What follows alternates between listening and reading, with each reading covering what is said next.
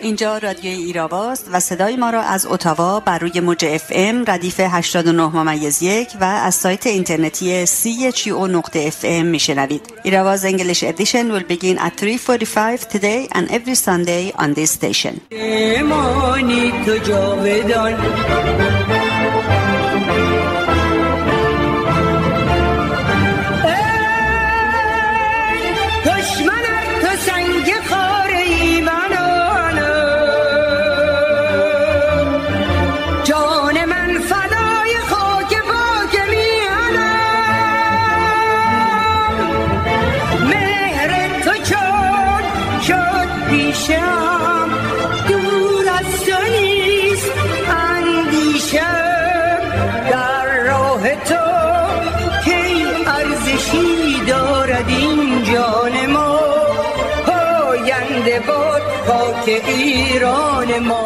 باید رها شوم از این سکوت بیمقدار. باید میان لانه غمگین چشم تو چشم کبوتری ترانهای بسراید. وقتی کسی نمیشنود یکی باید بخواند. شاعر و نویسنده مبارز جمشید پیمان.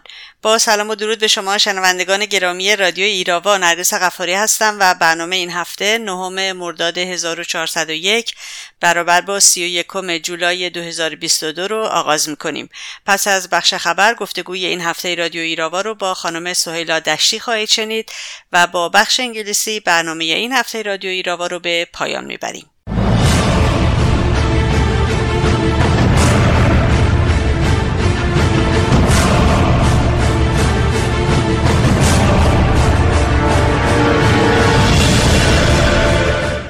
خبرگزاری حکومتی مهر چهار مرداد بر اساس آمار وزارت بهداشت رژیم خبر داد که طی چند روز گذشته 10526 بیمار کرونایی شناسایی 1441 نفر بستری و 37 بیمار جان باختند. 58 شهرستان قرمز 86 شهرستان نارنجی و 199 شهرستان در وضعیت زرد قرار دارند. به رغم این روند فزاینده استاندار تهران اعلام کرد برای مراسم محرم محدودیتی وجود ندارد. شرایط کرونایی کنترل شده است. جماعتی دبیر کمیته علمی ستاد کرونا گفت موارد ابتلا و بستری کرونا در ایران نسبت به هفته قبل حدود چهار برابر افزایش یافته است.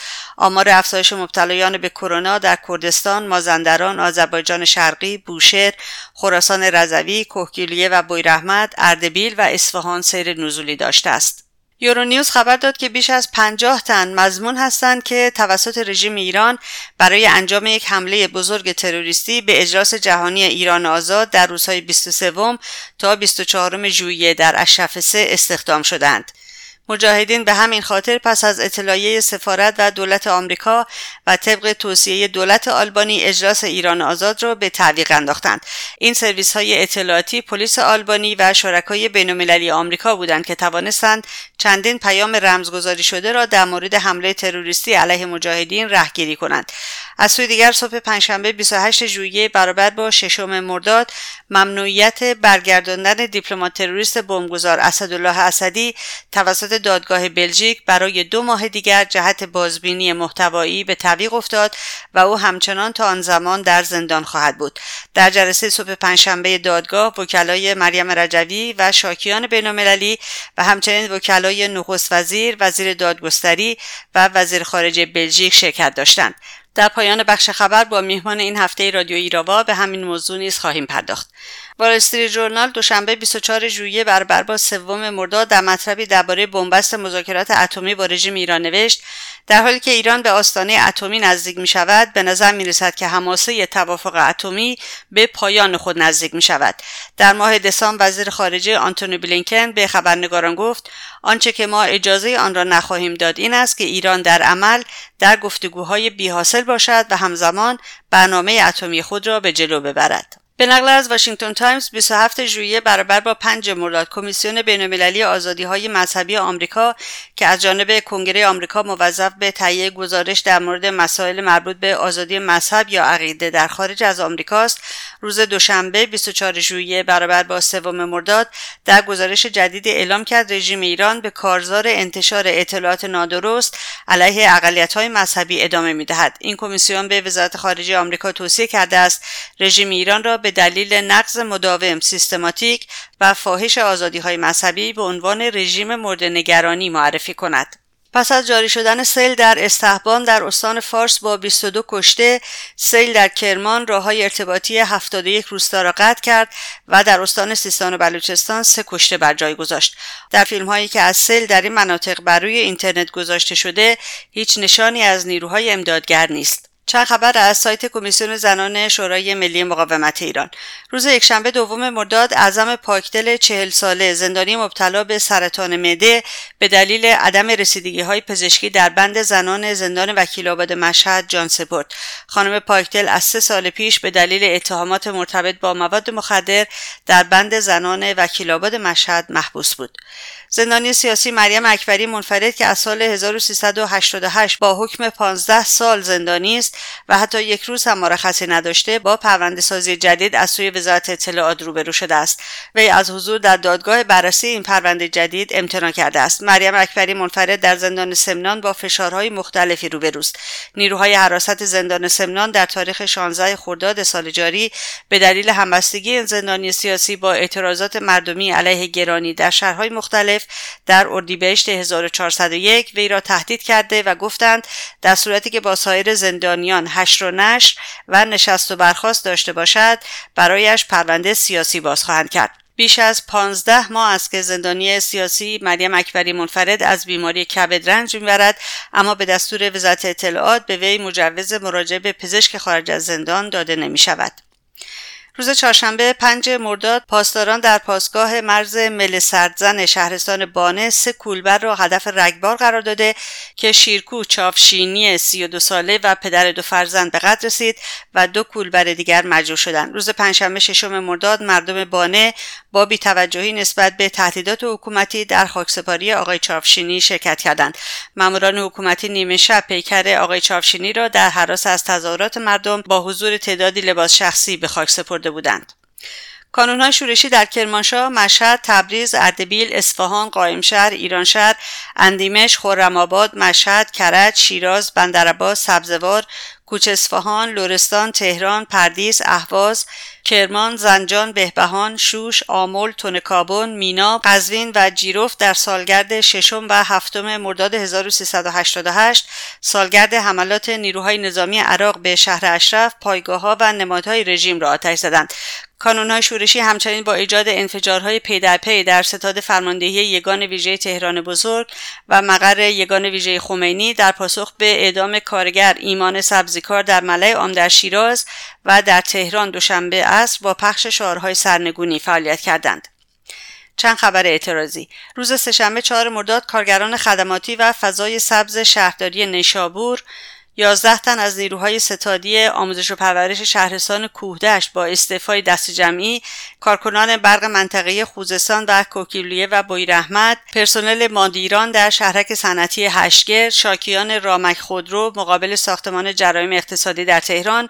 روز دوشنبه سوم مرداد جمعی از نگهبانان چاها و نیروهای دستور کاری تأسیسات شرکت نفت و گاز کارون به خصوص در روستاهای بخش قزانیه اهواز مالکان زمین های استلک شهر جدید پردیس نسبت به قصف زمین هایشان روز سهشنبه چهار مرداد نیروهای انتظامی در بانه با حمله به مردم معترض نسبت به نصب دکل و تیرهای انتقال برق در زمین های کشاورزی خود دست به اعتراض زدند.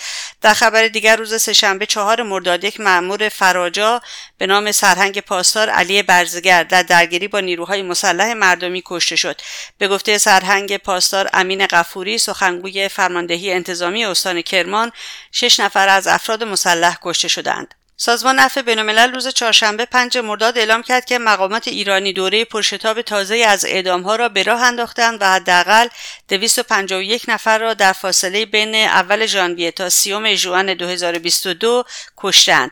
این سازمان گفت که اعدام حداقل 86 تن برای جرایم مرتبط با مواد مخدر در شش ماه اول سال میلادی 2022 یادآور برخورد مقامات ایران با جرایم مواد مخدر در سالهای 2010 تا 2017 2017 است سالهایی که اکثر اعدام های صورت گرفته به دلیل جرایم مرتبط با مواد مخدر بود. در خبر دیگر و بنا به سایت حکومتی روکنا رژیم 6 مرداد یک سرباز وظیفه که با علائم اختصاری میم ف و 27 ساله معرفی شده بود را در زندان رشت به اتهام قتل عمد سرگرد امید چایپز رئیس وظیفه عمومی فرماندهی انتظامی شهرستان لاهیجان اعدام کرد. در همین روز زندانی به نامهای هیوا احمدی پیام یزدانی و عبدالله رحیمی در زندان مرکزی سنندج روز چهارشنبه پنج مرداد محمد رضا شیحکی در زندان بم خانم سنوبر جلالی در زندان گوهردشت کرج سهیلا آبدی و فرانک بهشتی در زندانهای ارومیه و سنندج اعدام شدند. روز سهشنبه چهار مرداد دو زندانی و سه مرداد یک زندانی در زندان دستگرد اصفهان و شنبه اول مرداد دو زندانی به نامهای علی صباهی و محمد حسین حسنی پور در زندان شیراز حلقاوی شدند. روز دوم مرداد یک روحانی اهل سنت از شهروندان بلوچ پس از تحمل 15 سال حبس در زندان عادلآباد شیراز اعدام شد. در همین روز موسی رحیمی معروف به ملا موسا یک روحانی دیگر بلوچ اهل سنت پس از دو ماه بازداشت در زندان بندرعباس به نحو مشکوکی جان باخت. او حدود سه ماه پیش پس از یک سخنرانی اعتقادی در عید فطر توسط ماموران رژیم در میناب دستگیر و به بندرعباس منتقل شد. نزدیکان وی تاکید کردند که او در اثر شکنجه به قتل رسیده است. رویتر 27 ژوئیه برابر با 5 مرداد خبر داد که بوریس جانسون نخست وزیر انگلستان جایزه بین‌المللی وینستون چرچیل را به ولادیمیر زلنسکی رئیس جمهور اوکراین اعطا کرد.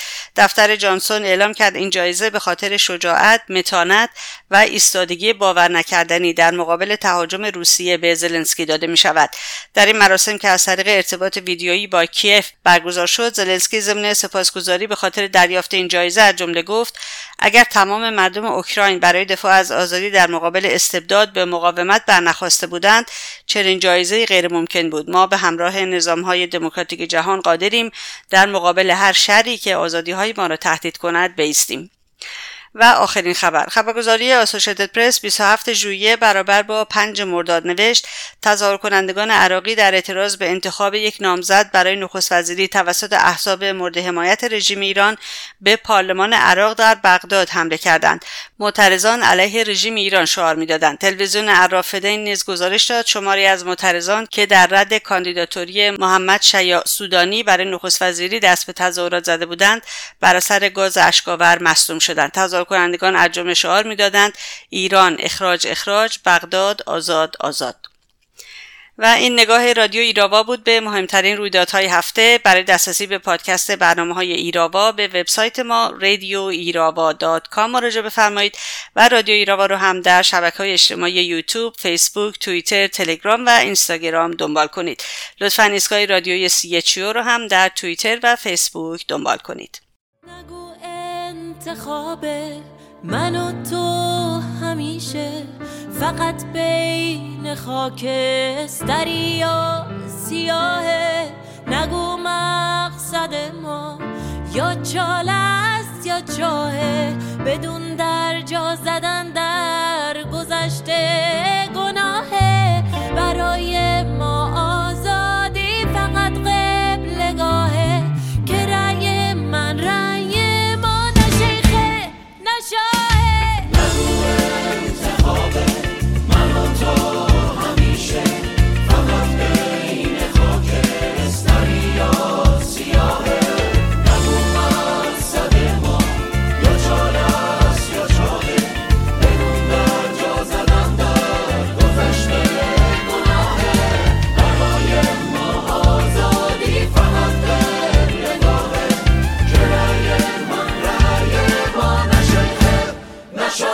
جست تو خالی هیاهو واسه هیچ. مدیای فیک و گنگ و شلوغ. کور و حسرت زده مرده پرست. نشه نوستالژی های دروغ. بین ما و جاده فرداها دیوارای بتونی می‌سازن از گذشته های تاریک و نمور یه بهشت کارتونی می‌سازن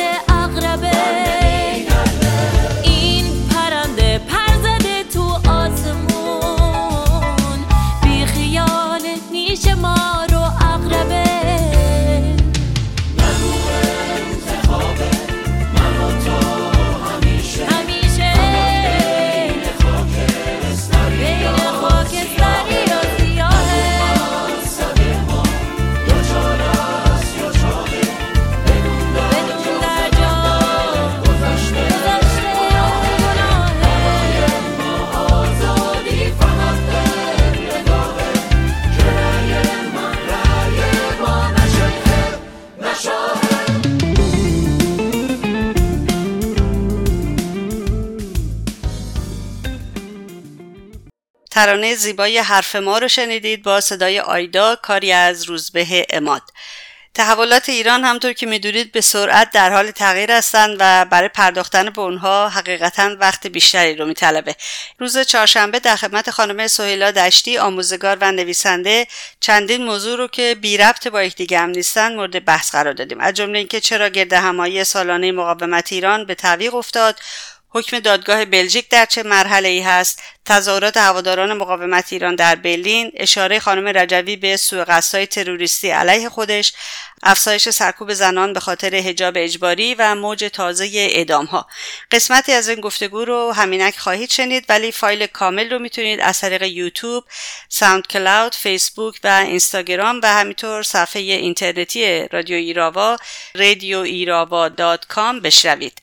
ضمن سلام به شما خانم دشتی عزیز حکم حبس ابد حمید نوری رو بهتون تبریک میگم و همینطور رأی اخیر دادگاه بلژیک برای آزاد نکردن اسدالله اسدی و همچنین خیلی خیلی خوش آمدید به رادیو ایراوا سلام به شما خانم غفاری خیلی خوشحالم که در خدمتتون هستم. منم حکم رو تبریک میگم هم احکام رو باید بگم تبریک میگم.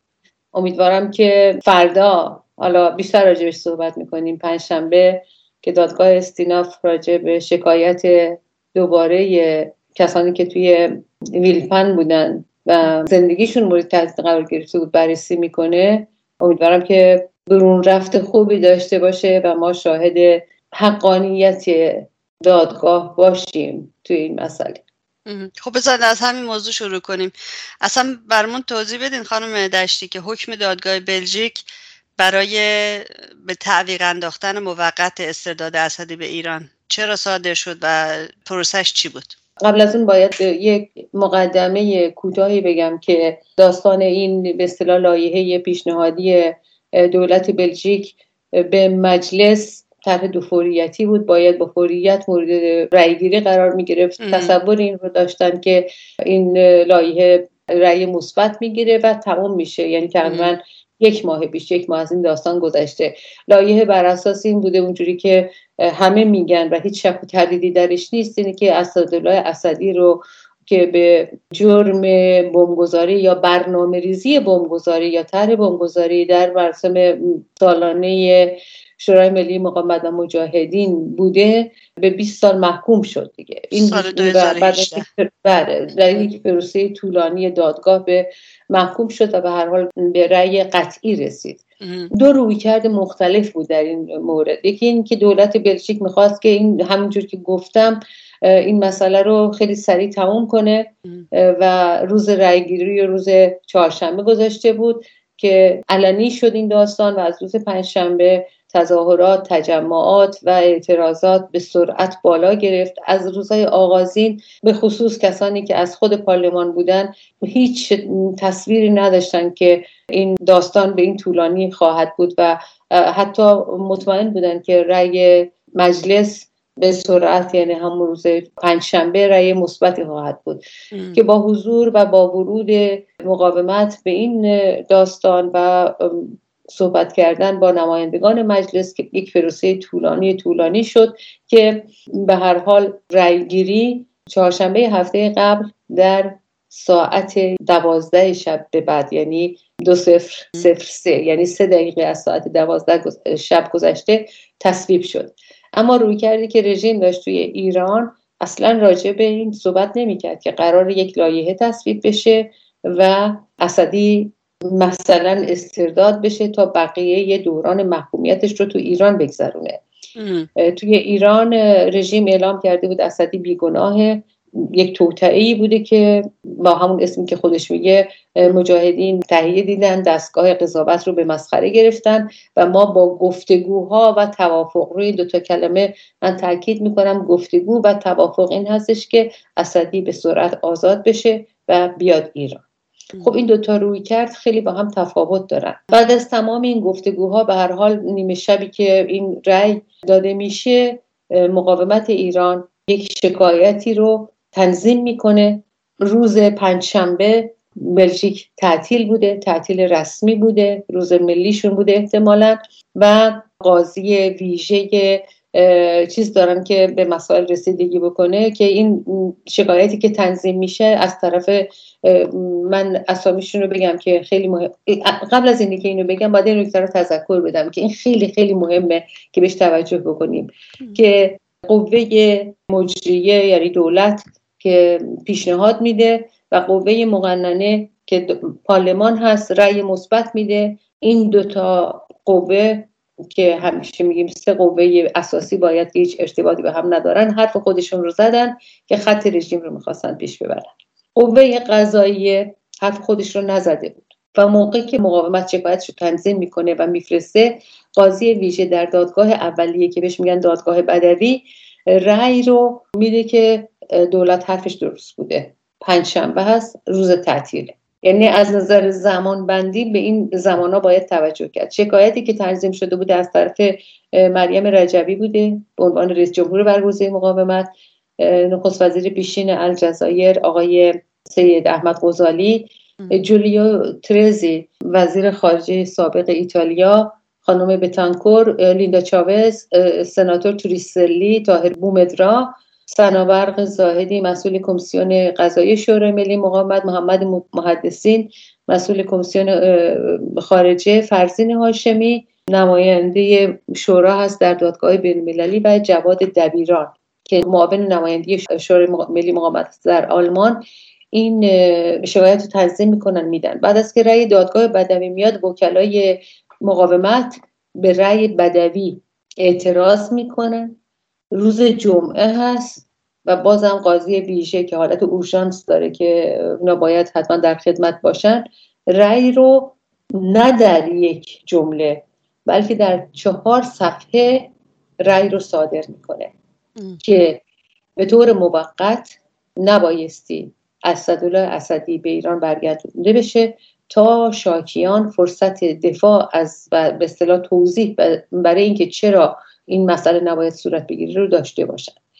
و این پرونده قرار بود امروز چهارشنبه در دادگاه بلژیک مورد بررسی قرار بگیره که به درخواست مقاومت و اینکه فرصت نداشتن به فردا موکول شده. یعنی فردا دوباره روزی هستش که ما باید منتظر به هر حال شاید دادگاه رأی خودش رو سریع بده چون این دادگاه ها دادگاه های ویژه هستن که باید رسیدگی کنن. 28 ژوئیه منظورتونه فردا. بله.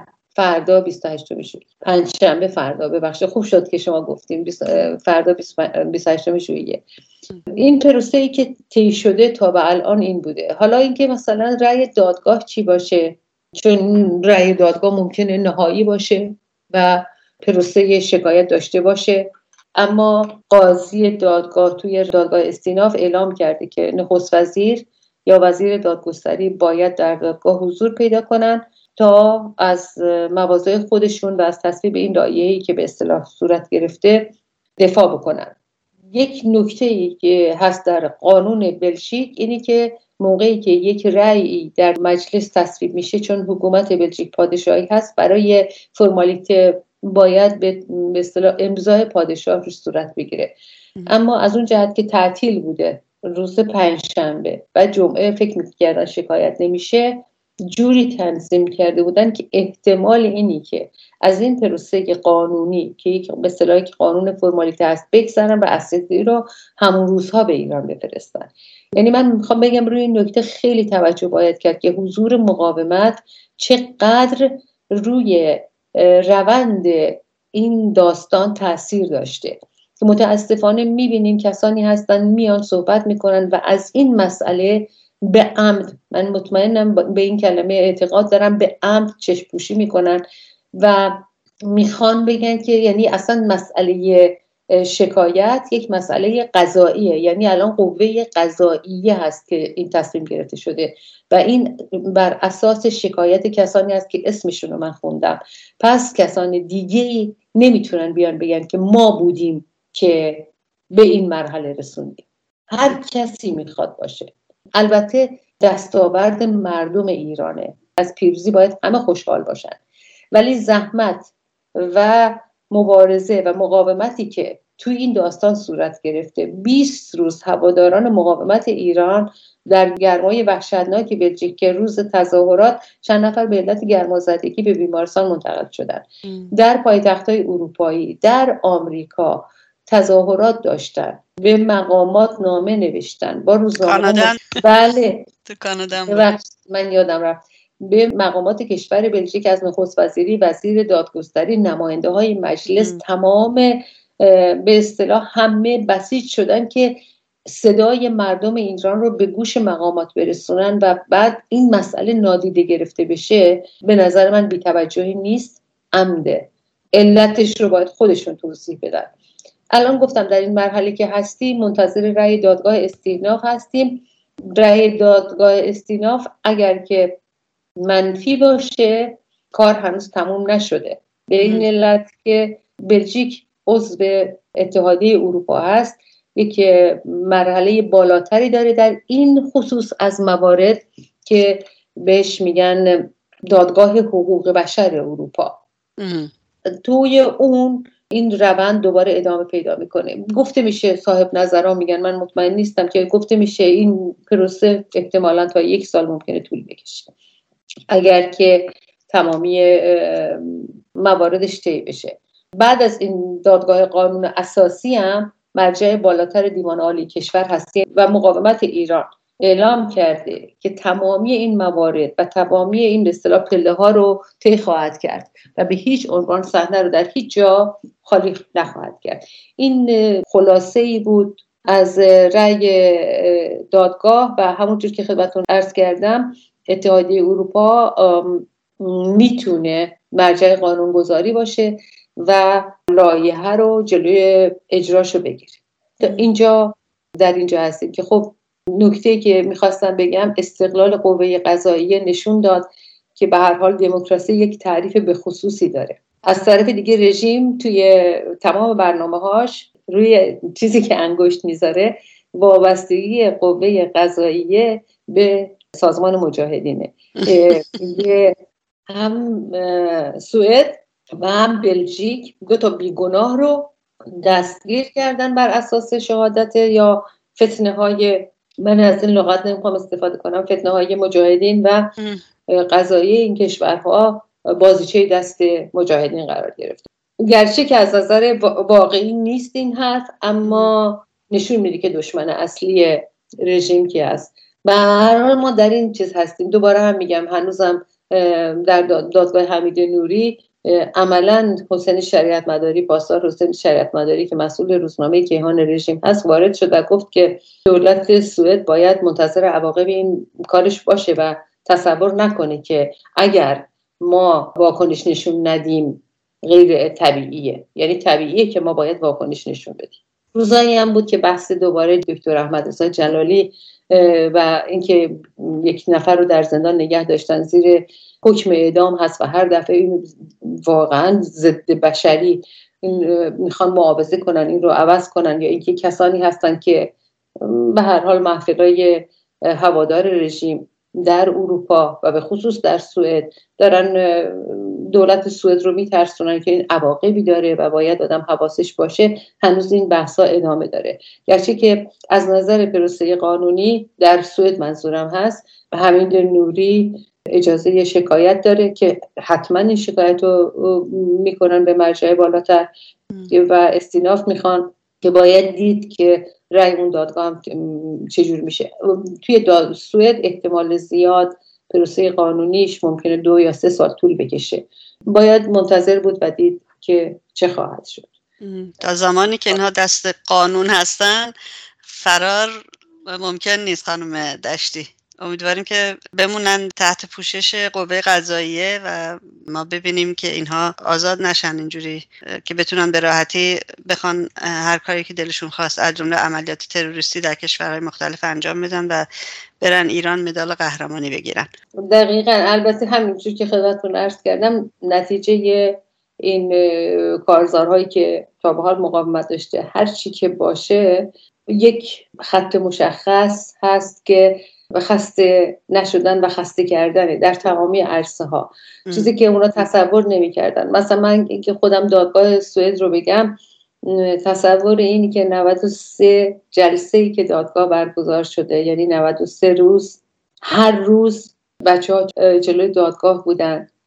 روزای سوئد در زمستون بسیار کوتاه هست. روزایی بود که مثلا ساعت نه صبح هوا روشن می‌شد. بچه ها از هشت صبح اونجا بودن. یعنی هشت صبح آماده بودن اونجا. ام. همه بنرها همه چیزای تبلیغاتی آماده شده. اونجا وایستادن با سرمایه 20 درجه زیر صفر 15 درجه زیر صفر توی برف. یعنی این چیزی که واقعیت قضیه صحنه رو تکون میده که آخه چیه که آدم ها رو تو خیابون می‌تونه نگه داره؟ هر کسی باشه دو ساعت توی سرما نیم ساعت توی سرما نمی‌تونه بایسته واقعیت نمی‌تونه وایسه. شما دیگه خودتون می‌دونید توی کانادا چقدر سرد میشه. بله. وایسه. بچه ها مثلا کفشاشون رو بخوان دیدم توش از این قالبا بذارن که پاشون رو از زمین دور یه کمی فاصله داشته باشه یا لباس های خیلی زیاد بپوشن. همه مثل اینقدر لباس بپوشن. اما اما سرد بود. سرد تاریک و او چی آدمو گرم می‌کنه که اونجا میمونه؟ خب اینها چیزایی هستش که ما دیدیم مقاومت موقع که وارد صحنه میشه یعنی اون نیروی مردمی تغییر می‌تونه بده و تاثیر می‌ذاره و اینکه آدم نباید تسلیم شرایط بشه. این نکته مهم بود که می‌خواستم خدمتتون ارز کنم. خب به همین خاطر هم هست که ما از گروه ها و جریانات دیگه همچین عملهایی نمی‌بینیم. خب یکی همون عدم سازماندهیشون هست ولی نکته که شما گفتید که چرا میرن وای میسن اینجا اون فلسفه که بهش باور دارن خب خیلی مهم هست. خانم دشتی مقاومت ایران شما بهتر از من می‌دونین دیگه. هر ساله یک گرد همایی بزرگ برگزار می‌کنه. ولی امسال با وجودی که برای گرد همایی سالانه مقاومت ایران تبلیغ هم زیاد شده بود و اعلام شده بود به طور رسمی. ناگهان شورای ملی مقاومت یک اطلاعیه داد یک روز قبل از برگزاری این برنامه که خبر از تعویق برنامه تا اطلاع ثانوی در واقع اعلام شد توش. می‌خواستم دلیلش رو ازتون بپرسم که چی شد؟ این برنامه یک جا نشد. روز قبل از یعنی من فکر کنم روز پنجشنبه بود. روز چهارشنبه هفته گذشته بود که خبری آمد که سفارت آمریکا اعلام کرده که تجمع در آلبانی در تیرانا در شهر اشرف مورد تهدید عملیات نظامی یا تروریستی قرار گرفته و به خاطر همین توجهات رو جلب کرده بود. سازمان مجاهدین هم در آلبانی اطلاعیه داد به خاطر توجه به این مسئله. خب ما برگزار نمی کنیم از اون خبرهایی که آمده خبرها هنوز کامل نیست. راجع به این مسئله. اما چون سفارت آمریکا این مسئله رو اعلام کرده پس باید خبر جدی جدی باشه. چون پلیس آلبانی هم اطلاعاتی داشته که حتما این اطلاعات رو به سفارت آمریکا داده. و به هر حال می‌دونیم که هیچ کشوری دوست نداره که کشورش محل تاخت و تاز تروریستا قرار بگیره. و خب حتما این تهدید جدی بوده. یعنی تهدید شوخی نبوده. خبری امروز اومده بود از اینکه پنجاه نفر مزنون بودن که توی این برنامه ها از طرف یورو نیوز اومده بود خبر که مزنون هستن به, این برنامه ریزی و این چیز که قرار بوده چه کار بکنن. یا میگم که خبرها هنوز کامل نیست ولی یک مسئله هست که چرا این کار رو می‌کنه؟ واقعیت قضیه به خود رژیم برمیگرده. چون رژیم در تمام این سالها از اوائل دهه شست بخوایم بگیم که دیگه دادگاه حمید نوری داستان دادگاه به صلاح قتل عام 67 رو یه مقدار بررسی کرد. پرده از پرده من همیشه هم گفتم شاید بخش بسیار بسیار کم از تمام این جنایات پرده برداشته شد ازش. هدفش از بین بردن فیزیکی کامل مجاهدین بوده. و این رو دیگه به هر شکلی در تمامی زمینه ها قبلا مثلا خودشون نمی‌گفتن. قبلا اگر سفرایی می‌رفتن توی ایران یا مهمونایی می‌رفتن ایران می‌گفتن که من خودم با یک نماینده مجلس سوئد صحبت می‌کردم. میگفتش که اول از همه از من پرسیدن که تو با مجاهدین ارتباط داری یا نداری؟ ما می‌دونیم ارتباط داری بعد می‌گفت تمام مدتی که من ایران بودم احساس می‌کردم که تحت نظرم. منو مجبور کردن که برم با همین انجمن قابلیان صحبت کنم. بعد عکس منو گرفتن انداختن که این موافقت کرده با ما. چون من هیچ موافقتی با اینا نداشتم. من فقط گوش دادم حرفاشونو. و دردسر اول و دومشون سازمان مجاهدینه. اصلا یکی از این انگلیسی ها که رفته بود یادم نیست فکر کنم نماینده مجلس بود. می‌گفت دیوانوار از راجع به سازمان مجاهدین حرف می‌زنن که جلوی فعالیت های اینا رو بگیرن.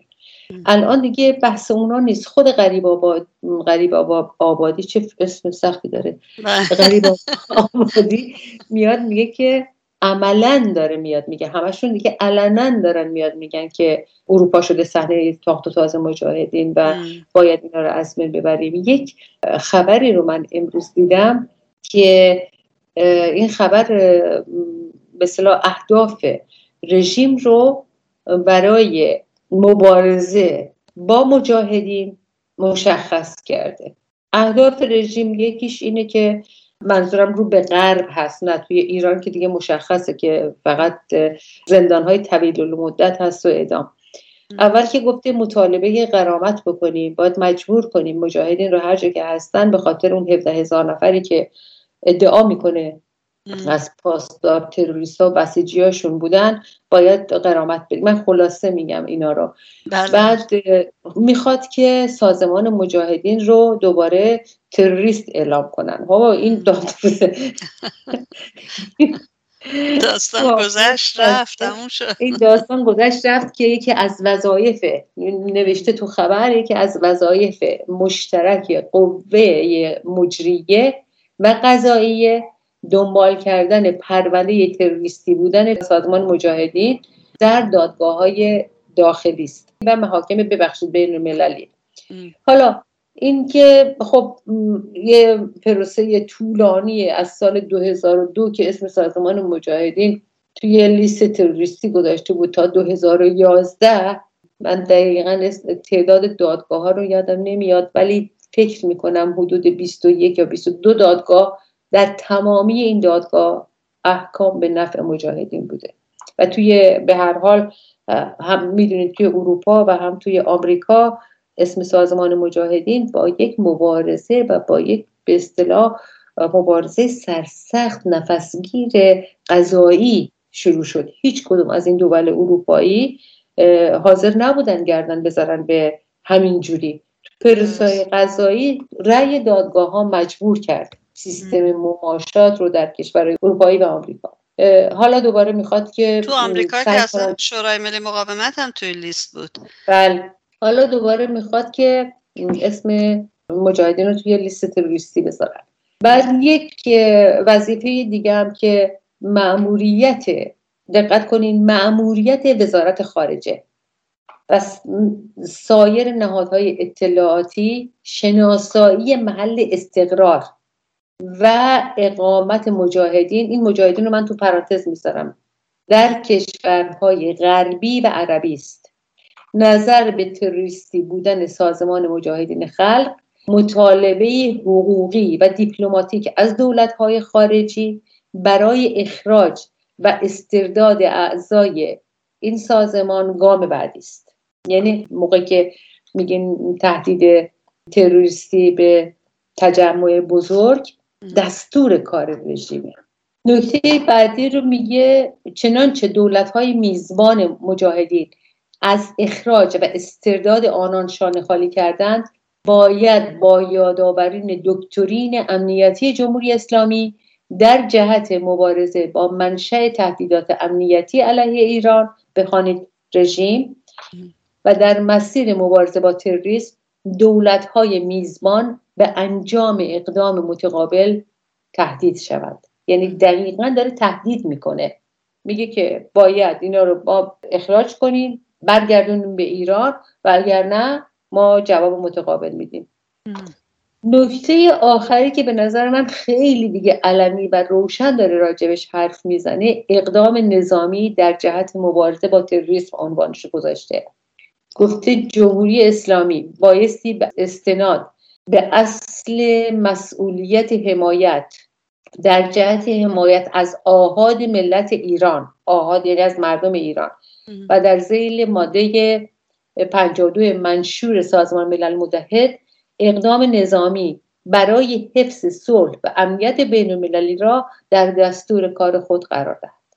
در واقع قواعد حقوق بین المللی به جمهوری اسلامی ایران این مجوز را می دهد که برای مقابله با یک سازمان تروریستی و حمایت از شهروندانش از قدرت سخت علیه تروریست ها استفاده نماید.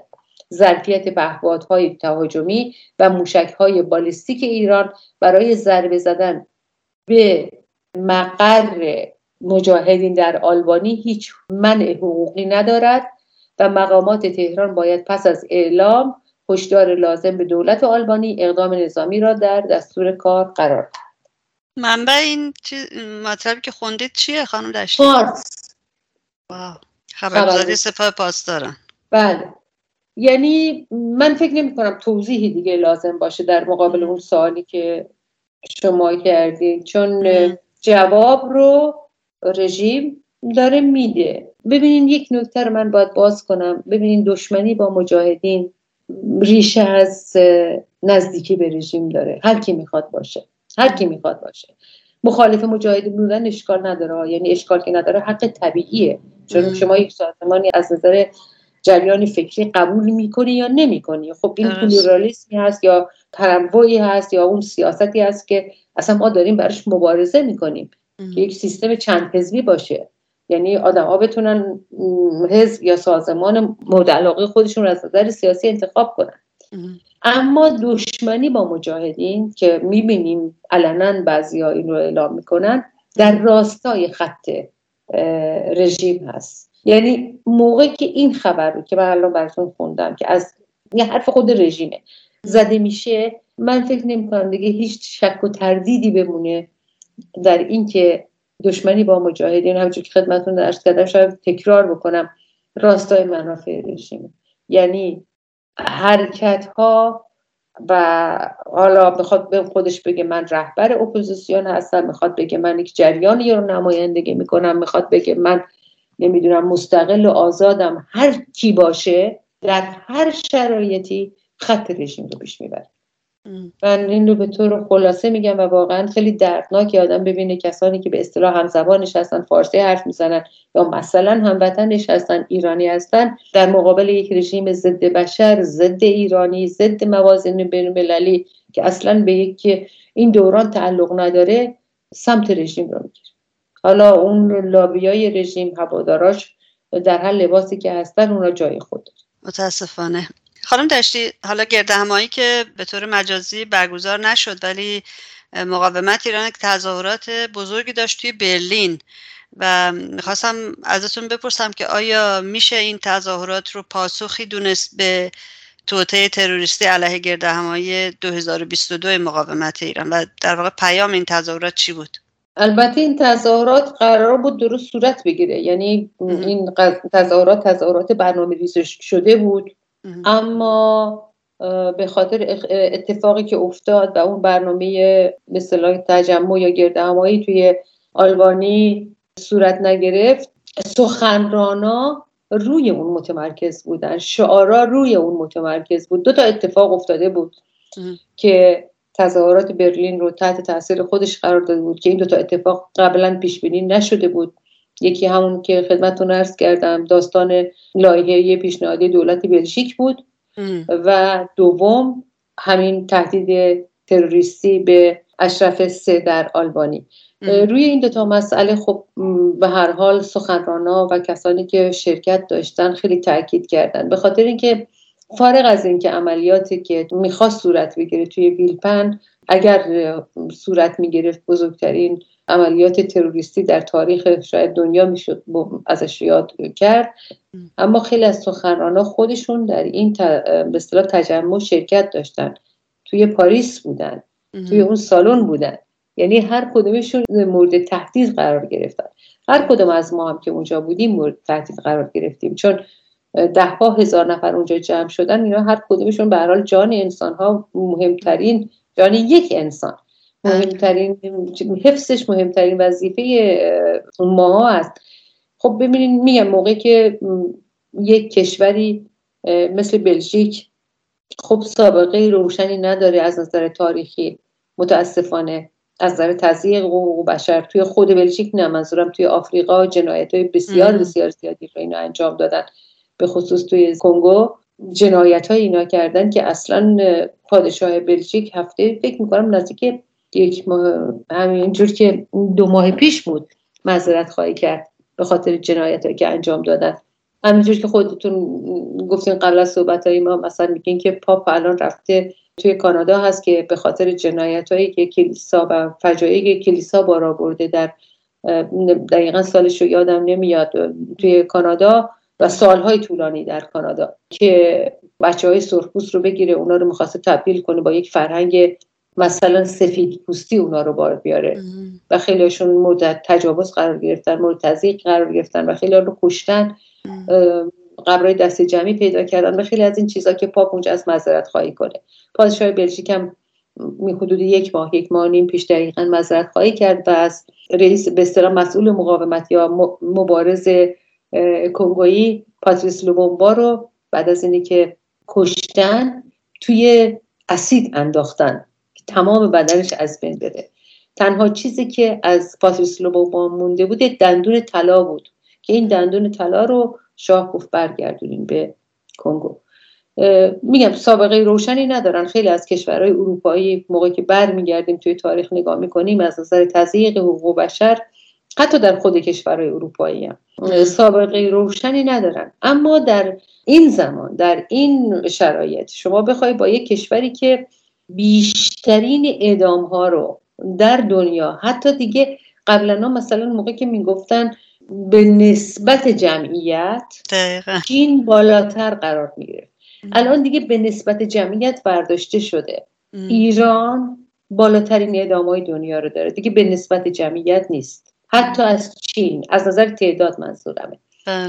من فقط مسئله حقوق بشر رو میگم چون وضعیت اقتصادی که رژیم برای مردم ایران به وجود آورده که ربطی به کشور اروپایی نداره. گرچه رژیم می‌خواد جوری اینو ببنده به این داستان تحریم و نمی‌دونم برجام اما ربطی نداره خودشون هم می‌دونن ربطی نداره. بیای با این یک قراردادی ببندی یک معاهده ای رو امضا کنی که هیچ کدوم از مزامین انسانی رو قبول نداره و همه رو زیر پا گذاشته خب این دیگه بحث یک نفر نیست. بحث مشروعیت دادن به همه این جنایات هست. خب باید مقابلش بایستا خاطر همین من فکر می‌کنم که داستان بلژیک باید اروپا رو به لرزه در بیاره. چون اگر توی بلژیک این اتفاق بیفته خب وحشتی که یا حراسی که ممکنه همه ایرانیا داشته باشن از اینکه شاید این اتفاق در مثلا سودم صورت بگیره هست. چون قوه قضایی حرف خودشو زده دیگه. رأی دادگاه رو صادر کرده. حالا پروساش باید طی بشه. کما اینکه این پروسا توی بلژیک هم طی شد. توی دادگاه اول توی دادگاه دوم و توی دادگاه سوم. تو تمام این مراحل همه هم محکوم شد اسدی. یعنی دیگه بالاترین مرجعی که بود اسدی محکوم شد. حتی حکم یکی از این تروریستای هم دستش اضافه شد. درست. آخرین دادگاه. خب این حراس توی ماها به وجود میاد که نکنه دوباره قوه قضایی مقهوره چون قوه قضایی دیگه حرفی نداره بزنه. تمام اهرمای به اصطلاح قضایی در پروسه نوری هنوز استفاده نشده ولی فکر کنیم این جریان صورت بگیره. خب اگر که این بشه پس دیگه کجا ما امنیت داریم؟ موقعی که بحث فرد نیست. موقعی که رژیم با این وقاحت داره تهدید می‌کنه. و تهدید رژیم تهدید جدیه تهدید شوخی که نیست. چون سابقه قتل هایی که توی اروپا و آمریکا آمریکا رو من دقیقا مطمئن نیستم ولی قتل هایی از فروخزاد از دکتر کاظم رجوی از سران کرد از فرشته فکر می‌کنم با فامیلی رو یادم میاد اسم مطمئن نیستم قاضی در سوئد. در ترکیه کم نیستن. اصلا کم نیستن. جنایت رژیم توی اومیای آرژانتین یا مثلا خبر عربستان. همه اینا خب انجام داده. هنوزم داره انجام میده. الان دیگه داره علنا قبلا مثلا به عهده نمی گرفت به عهده نمی گرفت مثلا کازم دارابی درسته که وابسته به رژیم بود. اما توی دستگاه سرکوب رژیم نقشی نداشت. مثل مثلا حمید نوری که استخدام دستگاه سرکوب رژیم بوده. آنچه که شنیدید قسمتی بوده از گفتگوی رادیو ایراوا با خانم دشتی. گفتگوی کامل و پادکست تمامی گفتگوهای رادیو ایراوا در شبکه های اجتماعی و یا در وبسایت ایراوا موجود هستند. از اینکه تا این لحظه همراه ما بودید ازتون بسیار متشکرم و توجهتون رو به بخش انگلیسی ایراوا جلب می‌کنم. تندرست و شاد باشید و زنده باد آزادی. Good afternoon. My name is Narges Ghaffari and you're listening to Radio Irava on CHUO 89.1 FM and CHUO.FM in Ottawa. Today is July 31st, 2022.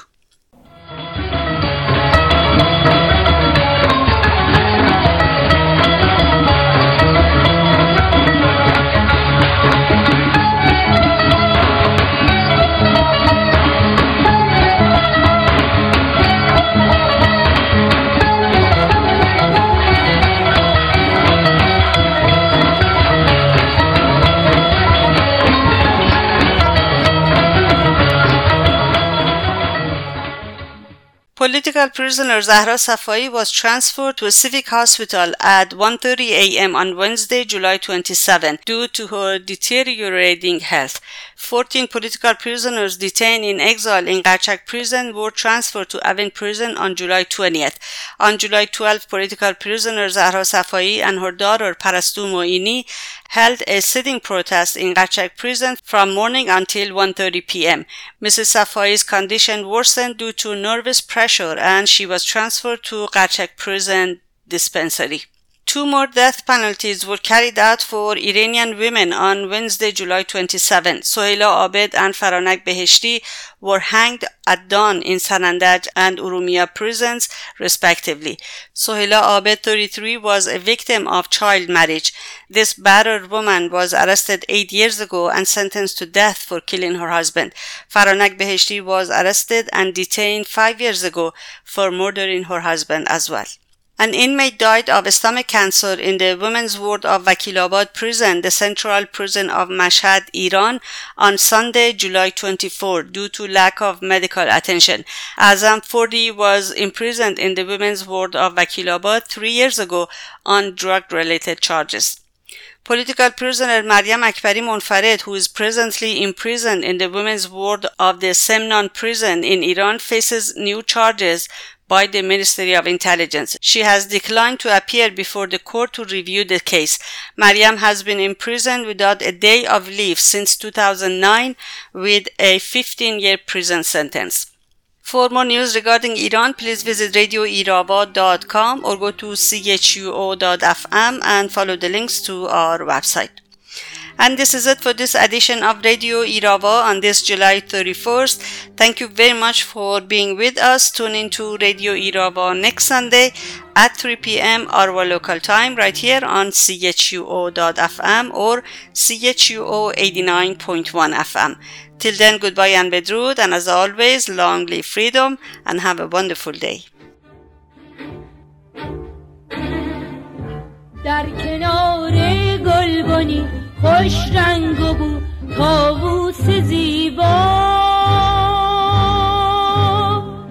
با پر صد رنگ خود مستانه زد چتری فریبا.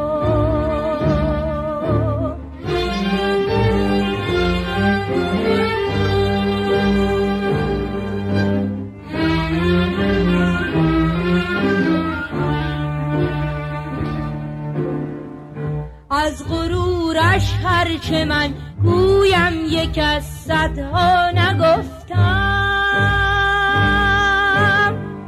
نکته ای در وصف آن افسونگر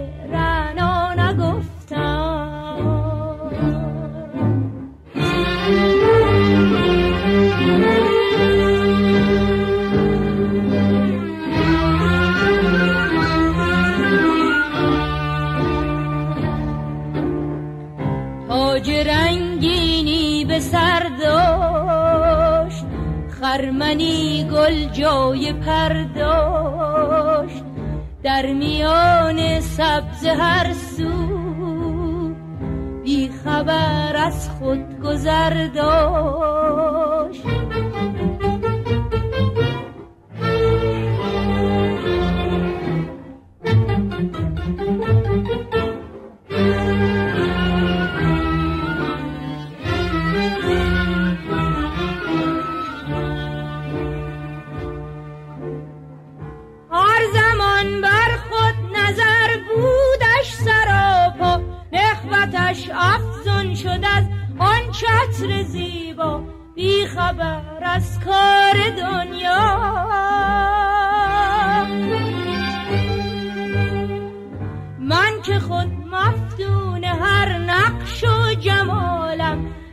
زمان پابند یک خواب و خیالم خوش بدم گرم تماشا.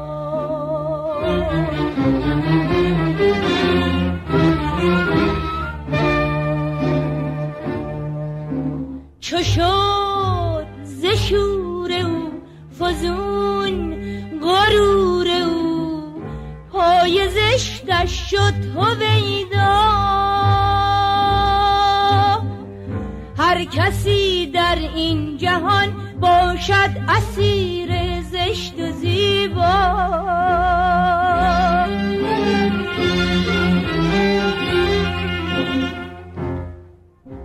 چغان چه بسته شد پرش شکسته شد تا به دیدان زشتی کسی در این جهان باشد اسیر زشت و زیبا.